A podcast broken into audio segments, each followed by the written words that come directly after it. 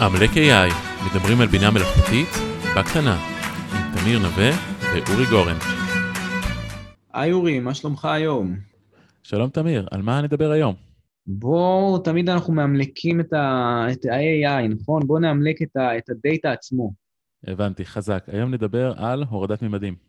כן, כן, הורדת מימדים, Dimensionality Reduction, מה שנקרא. בואו בוא קודם אולי נסביר מה הכוונה אה, מימד של מה, מימד של איזה מרחב, אז מרחב הדאטה סט שלנו. אה, מימד המרחב זה בעצם כמה פיצ'רים יש בסטמפל בודד, בדגימה בודדת, למשל בעולם התמונה, אה, תמונה זה סמפל, היא מורכבת מ, לא יודע, מיליון פיקסלים, אז היינו רוצים להשתמש בפחות ממיליון ערכים מספריים שייצגו את התמונה. אם זה בעולם הטקסט, טקסט זה, זה, זה משפט, זה, זה מיוצג כווקטור, היינו רוצים אה, ש, שהגודל יהיה קטן יותר. אז בואו נעסוק בכל מיני אלגוריתמים שמקטינים את כמות הפיצ'רים עם מינימום פגיעה במידע. עכשיו, חשוב להבחין פה בין Dimensionality Reduction, שזה מה שנדבר עליו פה, לבין Feature Selection, ש-Feature Selection זה בעצם להגיד, נסתכל רק על חלק מהפיצ'רים, למשל, אם אני עכשיו רוצה לדעת כמה עולה דירה, אני לא אסתכל גם על האורך, גם על הרוחב, גם על השטח, גם על איזה קומה וכדומה, אלא אני אבחר subset של הפיצ'רים. זה עולם אחר. אנחנו, שאנחנו, בפרק הזה אנחנו נדבר על Unsupervised Dimensionality Reduction. כן, זאת אומרת, לא רק להעיף פיצ'רים, אלא ממש לערבב אותם בצורה כזאת שנוכל להשתמש בפחות. למצוא טרנספורמציה שבעצם אה, תקטין את המימד. אז אה, תגיד, למה, למה בעצם אנחנו צריכים להוריד מימד, או, או, או אולי אה, אולי תסביר מה זה המושג הזה של בלמן, curse of dimensionality, קללת המימדים. מה כל כך רע בהרבה מימדים?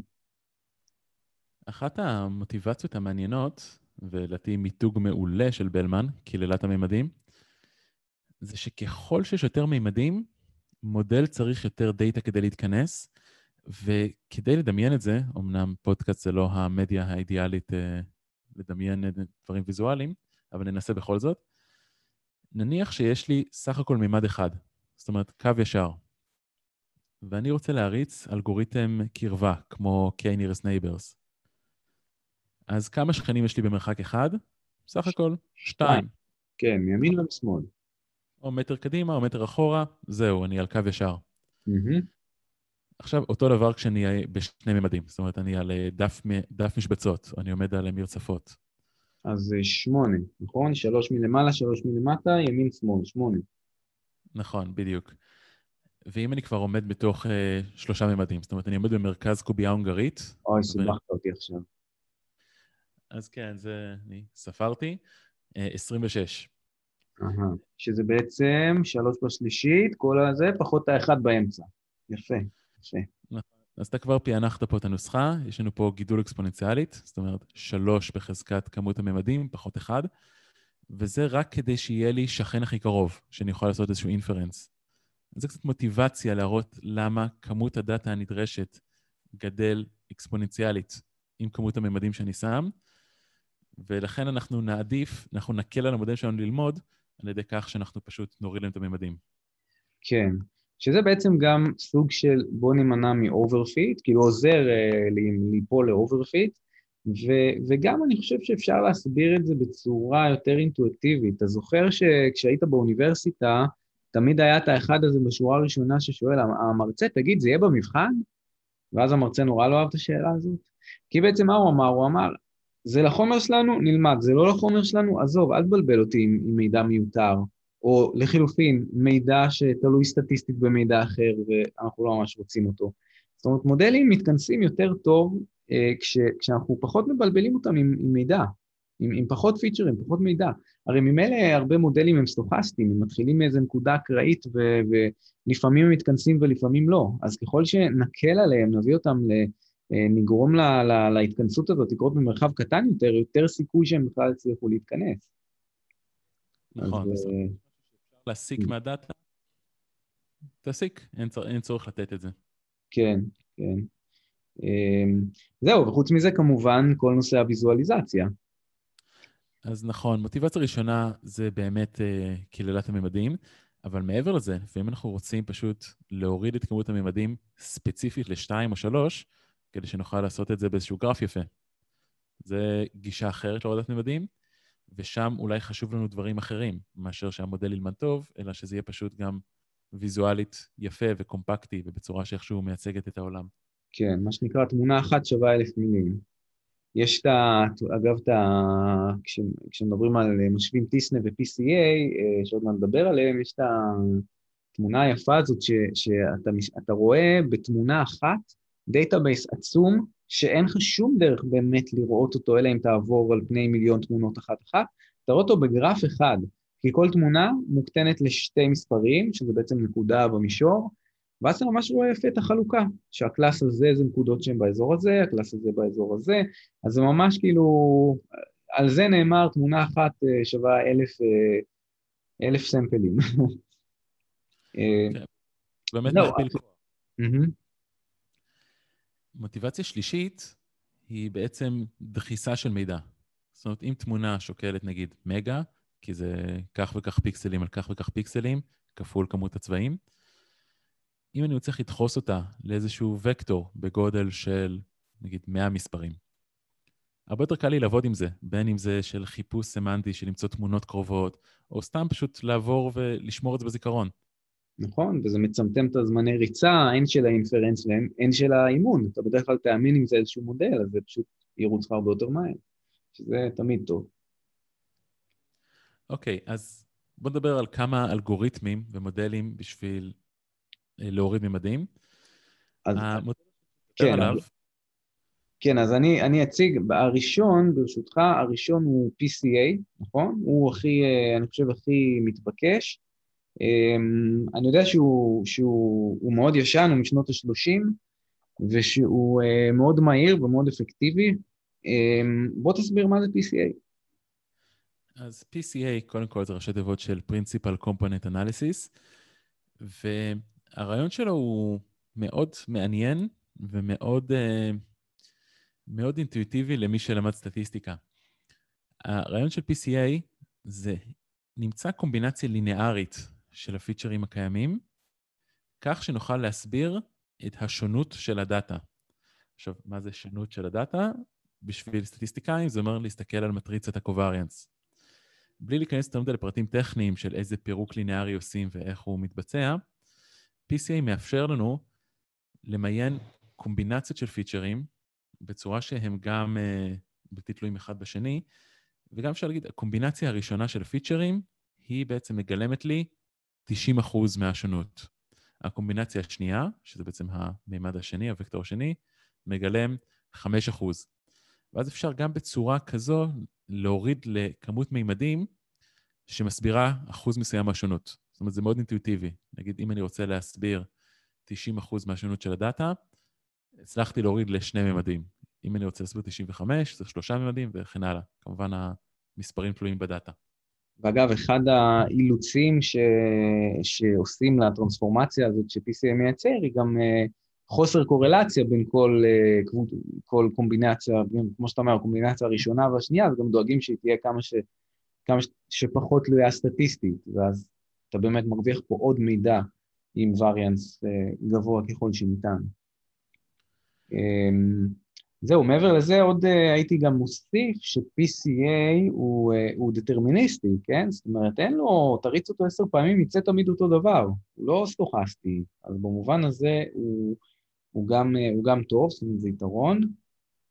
Uh, מה שכן, הוא מאוד רגיש ל-outlayers, נכון?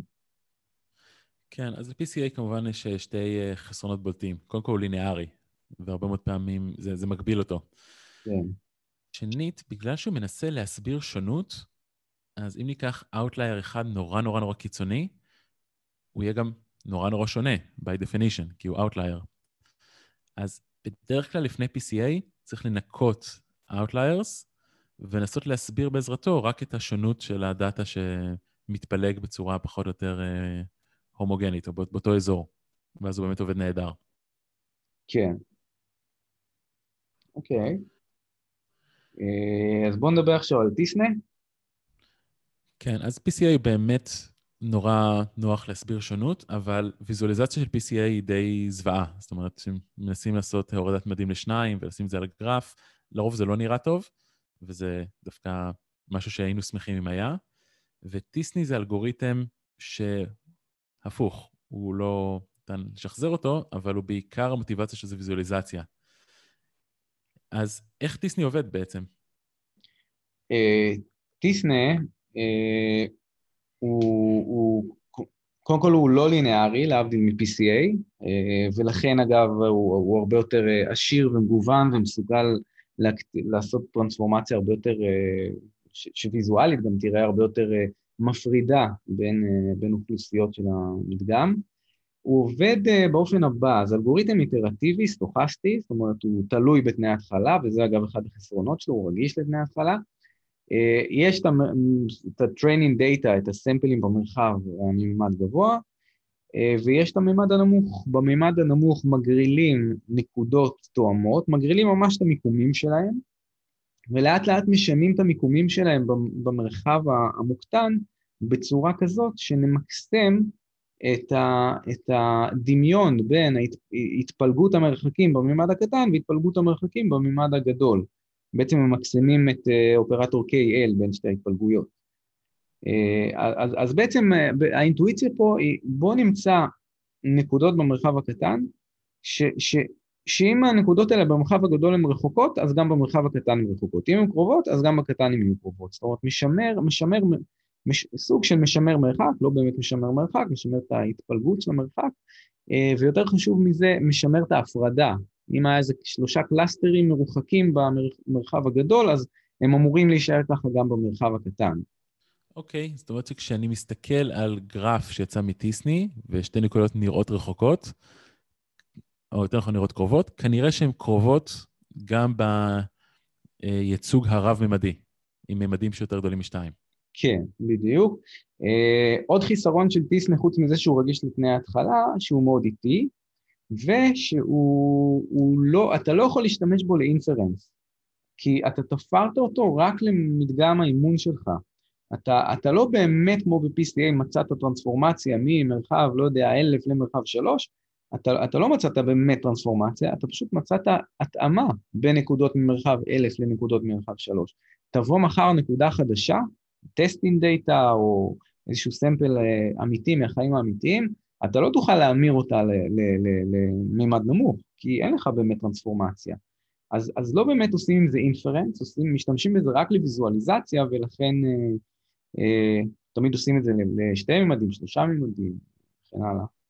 אה, אה ועוד דבר אה, אה, נחמד בטיסנה, שיש אה, גרסה לטיסנה, אה, לא זוכר, נראה לי זה בלי ה-T, רק SME, שמניחים את אותו המודל הסתברותי, גאוסיאני כמו תמיד, למרחב הגדול ולמרחב הקטן, ומנסים שוב שהם יהיו דומים, שהם יתפלגו אותו דבר. החידוש של טיסנה, הוא, הוא, הוא ש, בין השאר, הוא שבמרחב הקטן לא נשתמש בהתפלגות גאוסיאנית, אלא בהסתברות T-סטודנט. אגב, זה מקור השם של ה-T בטיסנה. בהתפלגות T-סטודנט גם יש לנו רק דרגת חופש אחת, רק את התוחלת, אין וריאנס, מה שמוריד לנו את מספר ההייפר פרמטרס לשחק איתם כשעושים טיסנה, וגם בעצם מה שזה מביא לכך שאם במרחב הגדול שתי נקודות קרובות, אנחנו נמנע את זה שהם יתלכדו לנקודה אחת במרחב הקטן. כן, אז למי שלא זוכר כל כך סטטיסטיקה, התפלגות האוסיאנית היא מאוד מאוד ממורכזת, זאת אומרת, אם אני מתרחק מהמרכז, אני מהר מאוד לסיכויים דוחים, זה בערך שלוש סטיות תקן, זה כבר סיכוי אפסי שאני שמה, זה 99, 9, 9, משהו כזה. והתפלגות סטודנט T היא עם זנב יותר רחב. זה אומר שבעצם בייצוג הדו-ממדי שלי, אני מאפשר טיפה יותר אה, שפיל למודל. זאת אומרת, המודל יכול לשים דברים קרובים למרות שהם לא מאוד קרובים, כי נתתי לו יותר מסה הסתברותית שמה. אוקיי, אמ, בואו נעבור לדבר הבא שהוא משמעותי אה, לא פחות, אולי אפילו יותר אה, שימושי, הייתי אומר, להקטנת מימדים, אוטו-אנקודרס. אה, אז אוטו-אנקודר, בניגוד לטיסני ו-PCA, זה, לדעתי זה לא מודל, אלא זה ממש קונספט, זה ממש גישה מאוד מאוד מעניינת וכללית לדעתי. המטרה של אוטו-אנקודר זה לחזות את עצמו. זאת אומרת, אם ניקח אוטו-אנקודר בעולם התמונה, זה לוקחים רשת שהאינפוט שלה זה תמונה, והאוטפוט שלה זה אותה תמונה. על פניו לא נשמע מרגש במיוחד, נכון? זאת אומרת, נשאף שהאוטפוט יהיה אותה תמונה. זאת אומרת, אוטו-אנקודר לומד את פונקציית הזהות. כן. מה חדשני באוטו-אנקודר, זה שהבעיה הזו היא לא הייתה מאוד קשה אם הייתי שומר על אותה כמות של uh, מימדים כל הדרך. אוטו-אנקודר יוצר איזושהי שכבה עם בוטלנק, שכבה שמחייבת את הרשת לכווץ את המידע ולאחר מכן לפתוח אותו מחדש. נכון, אחר, אחרת אם לא היינו עושים את זה, באמת הרשת הייתה מתכנסת להיות פונקציית הזהות, כאילו בואו לא נעשה כלום. אז, אז כן, כאילו זה חשוב, הבוטלנק הזה. אגב, בעולם התמונה באמת אתה יכול לראות אוטו-אנקודר uh, שלוקחים תמונה בגודל uh, עם, עם מיליון פיקסלים, מקטינים אותה לפיצ'ר וקטור בגודל 100 נגיד, ומהמאה מספרים האלה משחזרים תמונה גם בגודל מיליון פיקסלים, וזה לפעמים אפילו מצליח ודי מדהים. עכשיו, למה שהדבר הזה בעצם יעבוד? אפשר להגיד, טוב, היו לי פה מיליון מימדים בכניסה ומיליון ביציאה, למה שהורדה ל-100 באמצע תעבוד? הרעיון זה שאם מאמנים את אותה רשת על דומיין מאוד ספציפי, למשל פרצופים, אז הרשת תלמד בייצוג היותר דחוס שנמצא בבוטלנק, רק את מה שחשוב לדומיין הזה. כן, רק את המאפיינים שמבדילים בין uh, שתי כלבים. כי מה זה כלב בגדול, זה הרשת יודעת. מה היא צריכה את כל המיליון פיקסלים? נכון. עכשיו, שווה להזכיר שאוטו-אנקודר, יש לו מספר יישומים מרתקים. קודם כל, אחד היישומים המעניינים זה תיקון שגיאות. על ידי וריאציה שנקראת uh, denoising אוטו-אנקודר, זאת אומרת אוטו-אנקודר שיודע לטפל ברעש. שם המשחק הוא בעיקר עם האינפוט והאוטפוט. עדיין הרשת נראית אותו דבר, יש לנו את ה... באינפוט ובאוטפוט מנסים לחזות את אותה תמונה, ועדיין יש את הבוטלנק, אבל הפעם נותנים למודל גם את אותה תמונה לחזות, וגם תמונה עם איזשהו רעש, למשל עם פיקסלים חסרים או מושחרים, או עם איזשהו בלר, קצת סיבובים. אתה אומר, זאת אומרת, מזינים לתמונה עם איזשהו רעש, ומצפים ממנה להוציא אה, output, את התמונה בלי הרעש. בדיוק. ראינו יישומים של זה, של אוטו-אנקודרים שלמדו לצבוע מחדש תמונות, זאת אומרת, זה באמת מאוד מאוד, אה, מאוד, מאוד שימושי. וגם כמובן, זה עושה את ה auto-encoder יותר רובסטי לשגיאות שקורות. קצת לכלוך על המצלמה, קצת אה, העדשה לא במקום, ועדיין ה auto-encoder ידע שהתמונות קרובות זו לזו. כן, ואגב, זה גם יכול לשמש אה, אה, לא למטרת denoising, אלא באמת למטרת הקטנת מימדים. זאת אומרת, יש לי דאטה, דאטה רועש או לא רועש, אני אדע לייצג אותו בצורה שאדישה לרעש. עוד וריאציה של auto-encoders נקראת Variational Auto-Encoder, ששם הרעיון הוא שה... הפלט, הייצוג שנמצא בשכבת הבוטלנק, אני רוצה להכניס עליו אילוצים סטטיסטיים. למשל, שהוא יתפלג כמו התפלגות גאוסיאנית סטנדרטית, שכל הערכים הם עם תוחלת 0 ועם סטיית תקן 1, והם בלתי תלויים אחד בשני. למה זה טוב? בעיקר אם אני רוצה לאחר מכן לעשות שינויים על הייצוג ולמצוא נגיד אה, תמונות דומות. רואים את זה המון בחלק מהמימושים של גן, שלוקחים תמונה, ועושים אותה טיפה יותר אה, שמחה, טיפה יותר מחייכת. לוקחים שתי תמונות וממצאים ביניהם. כן, זה בעצם קצת כמו להלבין את, ה... להלבין את ההתפלגות, כי אתה, אתה מזין לשם איזושהי דאטה מהתפלגות כלשהי, צבעונית, ו... ובצורה המקודדת שלה זה, זה רעש לבן, סוג של מלבין כזה. יישום נוסף של אוטו-אנקודרים כגישה, זה מה שנקרא masking בעולם ה-NLP. אפשר לחשוב במוטיבציה כמו קצת denoising auto-encoder בעולם התמונה, אבל הפעם אנחנו בעולם ה-NLP. זאת אומרת, אנחנו לוקחים משפט ועושים mask, מעלימים איזושהי מילה, ומנסים לחזות את המילה החסרה על סמך הקונטקסט. אז גם word to vec עובד על אה, רעיון דומה, גם טרנספורמרים כמו ברט, רוברטה וכדומה, יש להם אחת המשימות של האימון, נקראת Masked Language Model, וזה הכל בעצם מאותה משפחה, אותו קונספט של auto-encoding. בואו נדבר עכשיו על uh, SOM. Uh, Self-Organizing Maps. או, oh, בדיוק, אה, ברח לי הראשי תיבות, Self-Organizing Map. האמת שזה מודל שהוא נורא נורא מעניין תיאורטית. אני חייב לדעת שאני לא ראיתי הרבה יישומים שלו בפועל, אבל החלטנו לדבר עליו בעיקר בגלל שהוא שופך קצת אור על למידה אחרת. כולנו השתמשנו ברשתות נוירונים בהשראת המוח וכדומה. אם תתפסו חוקר מוח אקראי ותשאלו אותו האם יש גרדיאנט במוח ואיך עובר הסיגנל, לא באמת עובד ככה. זאת אומרת, למידה במוח היא לא עם, עם גרדיאנט, למרות שהיא כן עם רשת נוירונים עד כמה שהרשתות, עד כמה שהנוירונים במוח קשורים לנוירונים במחשב. Self-Organizing Map הוא בעצם רשת נוירונים עם למידה לא עם גרדיאנט, אלא עם למידה מה שנקרא הביאנית, Hebbian learning, שזה שיטה שלפחות אנחנו חושבים שככה הדברים עובדים במוח. אז קודם כל, מה זה Hebbian learning? אם לסכם את זה במשפט אחד, זה הסלוגן המאוד ידוע, Neurons who fire together, wire together. ואיך זה בא לידי ביטוי במודל ממוחשב? Self-Organizing Map, כמו הרבה מאוד מודלים שבהשראת המוח, הם לא באמת קרובים לאיך שדברים עובדים שם, אבל הרעיון ב-Self-Organizing Map זה שלא משנה מה המימד של האינפוט, אני הולך להוריד אותו למימד 2 או 3, שזה משהו שהוא קבוע מראש בארכיטקטורה של הרשת. כדי לדמיין את זה, נניח שאני מוריד את הייצוג של המימד למימד בגודל 2, אני צריך מראש להגדיר מה אותו מלבן אליו אני רוצה למפות. נגיד וזה ריבוע בגודל 5 על 5, ה input שלי יהיה, יהיה מה שיהיה, אבל הייצוג שלי יהיה 25 נוירונים, 5 על 5. שכל אחד זה בעצם סוג של, של אמ, אמ, אשכול כזה, של, של נקודת מרכז של איזשהו, אה, של איזשהו cluster של דאטה, נכון?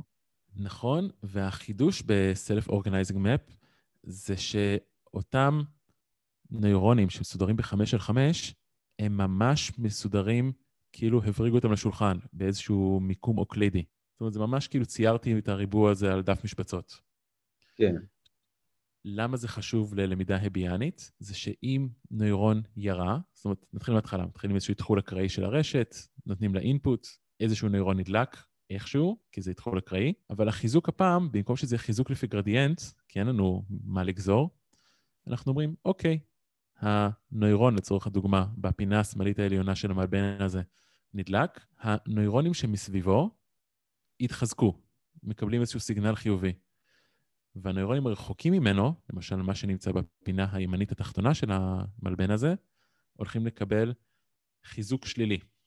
וכך חוזרים לתהליך הזה עם עוד ועוד ועוד דוגמאות, תוך כדי הנחה שמשהו בחיזוק ההביאני הזה ימצא איזשהו ייצוג מממד יותר נמוך, בהתחשב בקרבה האוקלידית הזו.